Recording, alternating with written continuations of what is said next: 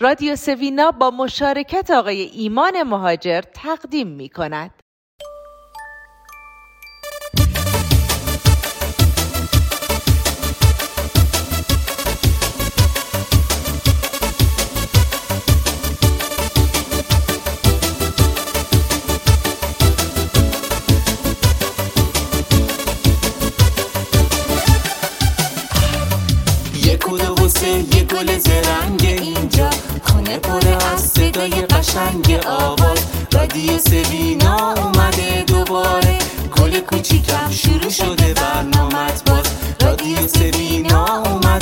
دوباره. گل کوچیکم شروع شده.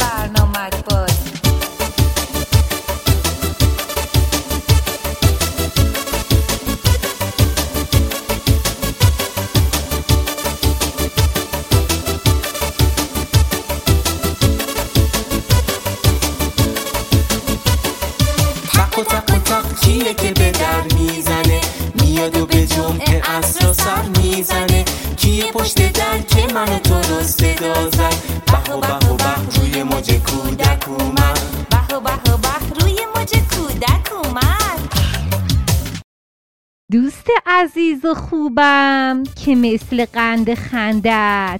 سلام به روی ماهت. عزیز مهربونم که قدر تو می‌دونم. سلام به روی ماهت.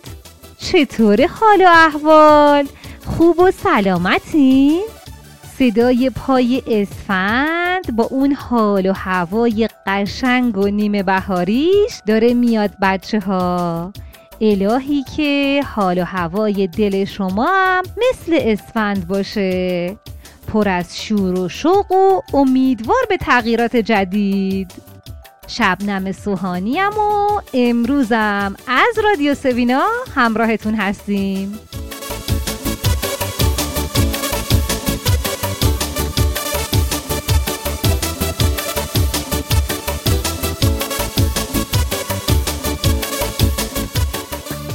هفته پیش با هم شنیدیم که پرین بالاخره یکم نون برای خوردن خرید و یه کلبه هم پیدا کرد که مدتی اونجا استراحت کنه.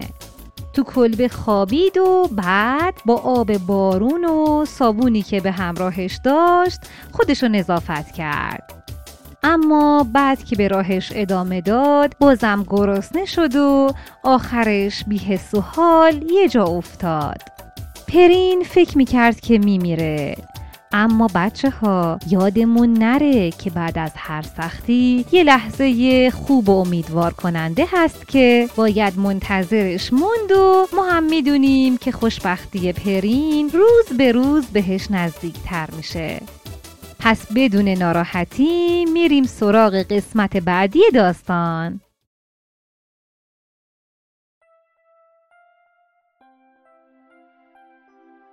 با خانمان فصل نهم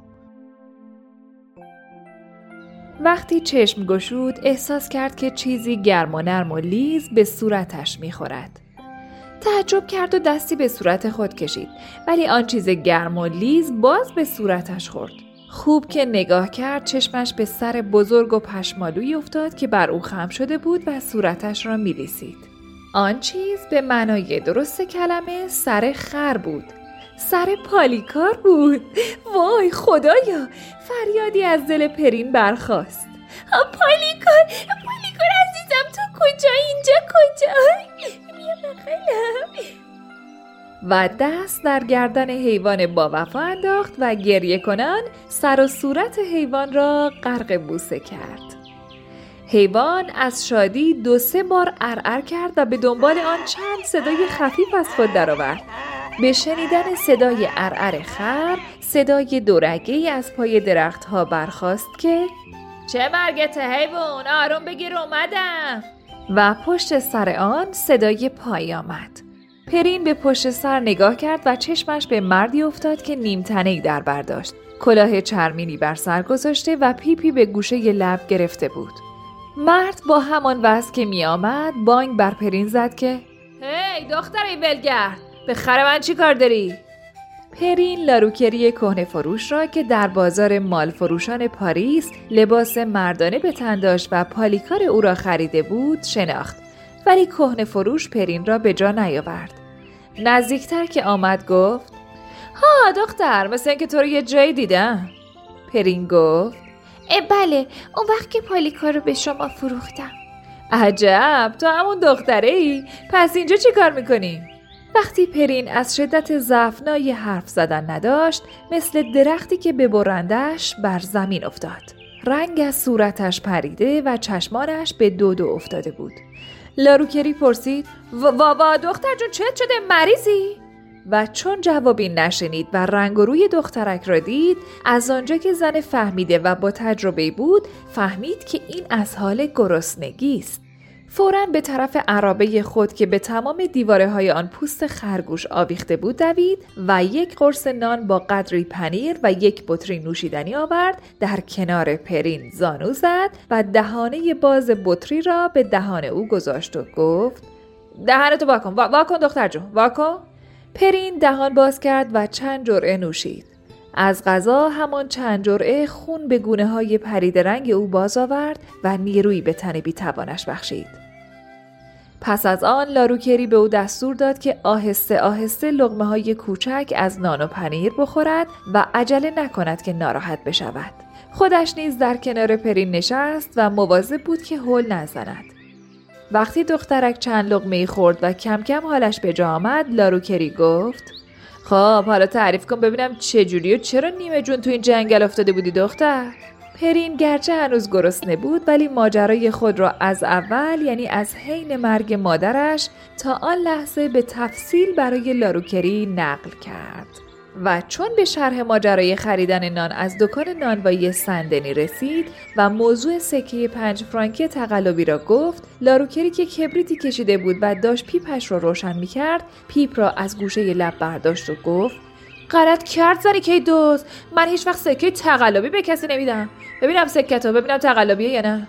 پرین سکه را از لای دستمالش درآورد و به دست لاروکری داد. شکی نبود که سکه تقلبی بود. لاروکری گفت. اون بجن سکه درست تو رو با تردستی برداشته اون سکه تقلبی رو بهت غالب کرده. با تو هم دعوا کرده که خودش رو حق به جانب نشون بده خانم. من وقتی رفتم سندنی پول ازش پس می‌گیرم. اگه نداد اونجا دوستای زیادی دارم و یه کاری خواهم کرد که دکونش رو آتیش بزنن. پرین به داستان خود ادامه داد و آن را به پایان رسانید. لاروکری پس از آنکه دو سه پوک محکم به پیپش زد به پرین گفت من از اینجا تا کری میرم دوره گردی. تو هم با من بیا. اونجا دوست تخم مرغ فروشی دارم که سیاره و تا آمین پیاده میره. بهش میسپارم که تو رو تو گاری خودش تا آمین ببره. تو آمین سوار قطار میشی و میریم ماروکور پیش فامیلات. پول قطار از کجا بیارم؟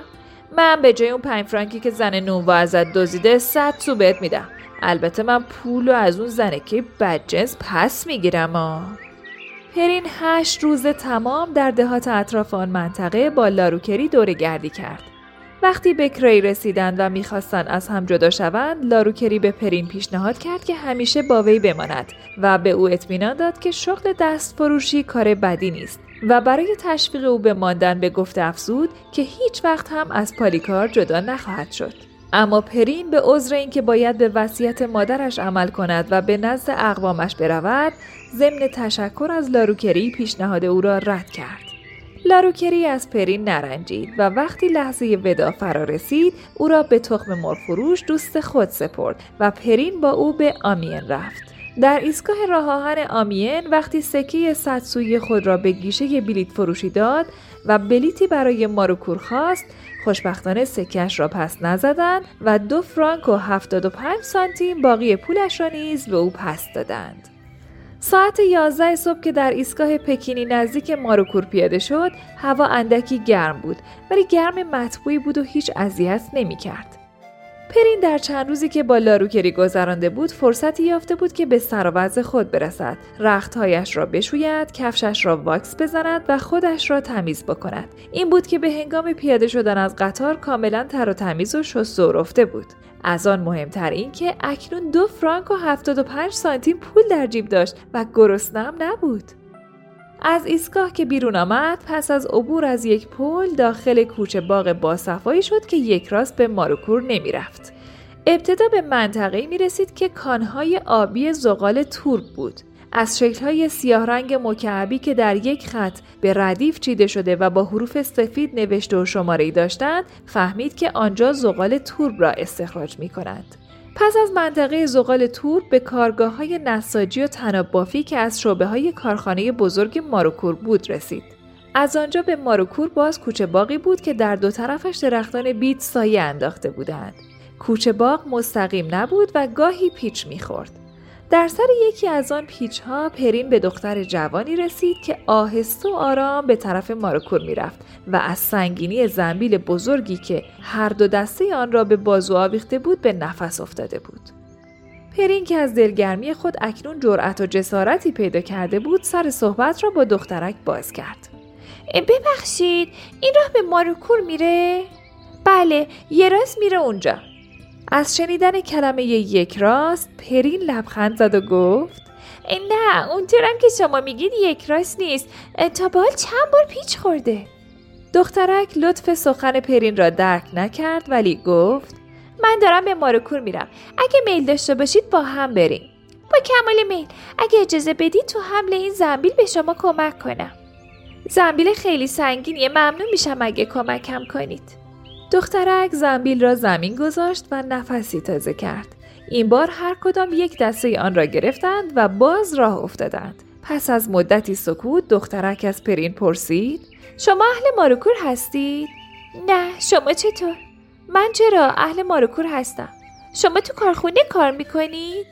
بله تو کارگاه نختابی موز خوب میدن؟ روزی ده سو کاش مشکله؟ خیلی نه. ولی آدم باید همیشه چشمش به کارش باشه. شما برای کار اومدید؟ بله. اگه به من احتیاج داشته باشن. البته که دارن. پس هفت هزار کارگری که تا حالا تو کارخونه کار می‌کنن از کجا اومدن؟ شما فردا صبح ساعت 6 جلوی نرده انبار کارخونه بیاین و خودتون معرفی کنین و کار بخواین. حتما شما رو استخدام می‌کنن. فرصت خوبی برای پرین پیش آمده بود که هرچه می‌خواست درباره ماروکور بداند و از این دختر بپرسد. در ضمن مواظب هم بود که از حد احتیاط بیرون نرود. باز پرسید شما پدر مادر دارید؟ نه هر دو مردن من با مامان بزرگم مادام فرانسواز که دکون خاربار فروشی داره زندگی می‌کنم پرین بی اختیار گفت آه مادام فرانسواز چطور شد؟ مگه شما مادام فرانسواز رو می‌شناسید؟ پرین فهمید که در اینجا بی احتیاطی کرده است. در صدد جبران برآمد و گفت نه نه نه نمی‌شناسم همینطوری گفتم در صورتی که دروغ می‌گفت چون از پدر و مادرش شنیده بود که مادام فرانسواز روزی دایه پدرش بوده و به او شیر داده است و پدر پرین همیشه از او مثل مادر خود یاد می‌کرد. دخترک باز گفت مادام فرانسواز چون دکان داره همه مردم ماروکو رو می‌شناسه. تو جوونی دایه آقای ادمون پندوان پسر وولفرام پندوان بوده و به خاطر همین آقای وولفرام پندوان مدیر کارخونه خیلی خاطرش رو می‌خواد. لابد حالا اون آقا مرد بزرگی شده. کدوم آقا؟ همون آقای ادمون پندوان که گفتیم مادام فرانسواز دایش بوده. اون آقا خیلی پیش از اینا یعنی اون وقت که من هنوز متولد نشده بودم از این ولایت رفته. دیگه کسی هم ندیدتش. اون پسر صاحب کارخونه بود و وقتی پدرشونو برای خرید کنف به هندوستان فرستاده بود اونجا با یه دختر بومی ازدواج کرد. پدرش وقتی این خبر رو شنید خیلی ناراحت شد. چون می‌خواست دختر یکی از احیان اشراف درجه اول پیکاردی رو که ثروتمندتر از اون کسی نیست برای پسرش بگیره. حتی قصر ماروکورم برای پسر و عروس پولدارش ساخت. هم مثل که پسرش از اون زن بومی بچه دار شده بود حاضرم نشد زنشو ول کنه. به خاطر همین میونه پدر و پسر سخت به هم خورد. دیگه آقای ادموند به ماروکور برنگشت. حالا نه کسی می‌دونه اون کجا زنده است مرده است. خود آقای فولفران در این مورد با هیچ حرف نمی‌زنه و همیشه گرفته و عبوسه. برادرزاده و خواهرزادش هم در این مورد اصلا حرفی نمی‌زنن. مگه آقای فولفران برادرزاده و خواهرزاده هم دارن بله اسم برادرزادش تئودور و اسم خواهرزادش هم کازیمیره. این دو نفر حالا پیش آقان تو کارا به اون کمک می‌کنن. اگه آقای ادمون به ولایت برنگرده همه دارایی آقای وولفران از نقدی و ملکی و کارخونه همش می‌رسه به این دو نفر. از کجا معلوم که آقای ادمون بر نگرده؟ آخه سالهای سالی که کوچکترین خبری ازش نرسیده. حتی آقای وولفران از قصه اون چشمش آب آورده الان خوب نمی‌بینه. مردم همه دعا می‌کنن که یه روزی آقای ادمان برگرده. چطور مگه؟ آخه این روزا آدمای زیادی از کارخونه نون می‌خورن. اگه خدایی نکرده دست این دوتا جوون بیفته معلوم نیست چه بلایی سر کارخونه ها میارن. مردم از اونا بد میگن. مدتی به سکوت گذشت و پرین مخصوصا دنباله حرف را نگرفت تا سوء زنی ایجاد نکند. آخر خود دخترک باز به حرف آمد و پرسید شما تنها هستین؟ پدر و مادرتون کجا؟ من پدر و مادر ندارم پس شما مثل من تنهایین اسمتون چیه؟ پرین نمی‌خواست اسم واقعی خود را بگوید مکسی کرد و آخر گفت اورلی اسم شما چیه؟ اسم من روزالیه من پیش مادر بزرگمم یه امو یه امم دارم ولی اونا با من خوب نیستن خب شما نگفتین از کجا اومدین؟ پرین یکی خورد ولی فورا گفت از پاریس چطور شد که از پاریس به اینجا اومدین؟ از پاریس خوشم نمی اومد. اونجا به من گفتن که تو کارخونه ماروکور به من کار میدن. اقوام دوری دارم که توی ولایت دیگه هستن. خواستم اول برم پیش اونا چون هیچ وقت اونا رو ندیدم. اونا منو نمی‌شناسن. معلوم نیست چه برخوردی با من داشته باشن. این بود که ترجیح دادم اول بیام اینجا. اگه کاری پیدا کردم همینجا بمونم. از این منطقه خیلی خوشم اومده. امیدوارم زود کار پیدا کنید ده سو پول زیادی نیست ولی کم کم حقوقتون زیاد میشه حالا می‌خواین کجا زندگی کنید نمی‌دونم میشه شما بهم کمک کنید پول دارید یکم. پس بهتره تو منزل مامان بزرگ من مادام فرانساز یه اتاق بگیرید. کرایه اتاق هفته 28 سو و پولش هم پیش می‌گیره. باشه 28 سو می‌تونم بدم. البته بدونید که اتاق دربست نیستا شما و شیش نفر دیگه توی اتاق با همید. یعنی با هم میخوابید ولی تخت خواب و لحاف و تشک تمیز و مرتب هم خواهید داشت. اون پنج نفرم دخترایی هستن که مثل خود شما کارگرن. باشه باشه قبول می‌کنم. همه کسانی که تو پانسیون مادر بزرگم هستن برای اتاق هفته 28 سو میدن. چند اتاق خصوصی هم داره که آقای فابری مهندس ساختمون و آقای ممبلو رئیس حسابداری و آقای باندی منشی و نویسنده نامه های خارجی اونجا سکونت دارن. آقای باندی اصلا انگلیسیه. اسم اصلیش هم بندیته که تو فرانسه باندی تلفظ میشه. اما چون می‌دونه که باندی تو فرانسه به معنای دزد و راهزنه هر کس بهش بگه باندی بعدش میاد. تو هم مواظب باش که بهش بندیت بگی. آره آره مواظبم. ولی من خودم انگلیسی می‌دونم. شما شما انگلیسی می‌دونی؟ بله مادرم انگلیسی بود. ها پس این مستر باندی کلی خوشحال میشه که هم زبون پیدا کرده اگه اون بدونه که شما انگلیسی بلدید یه کاری می‌کنه که فورا بهتون کار بدن در همین گفتگو بود که سواد آبادی ماروکور و قصر آقای وولفران و دودکش کارخانه های آن پیدا شد و هر دو فهمیدند که به مقصد رسیدند.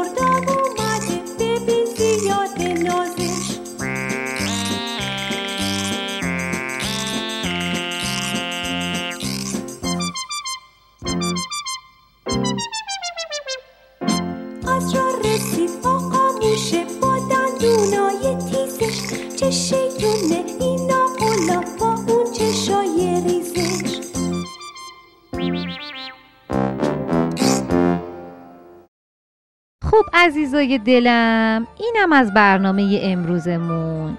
این روزا هوا خیلی متغیره بچه ها گاهی سرد سرد و یه وقتایی هم گرمه. پس خیلی مراقب خودت باش که یه وقت سرما نخوری.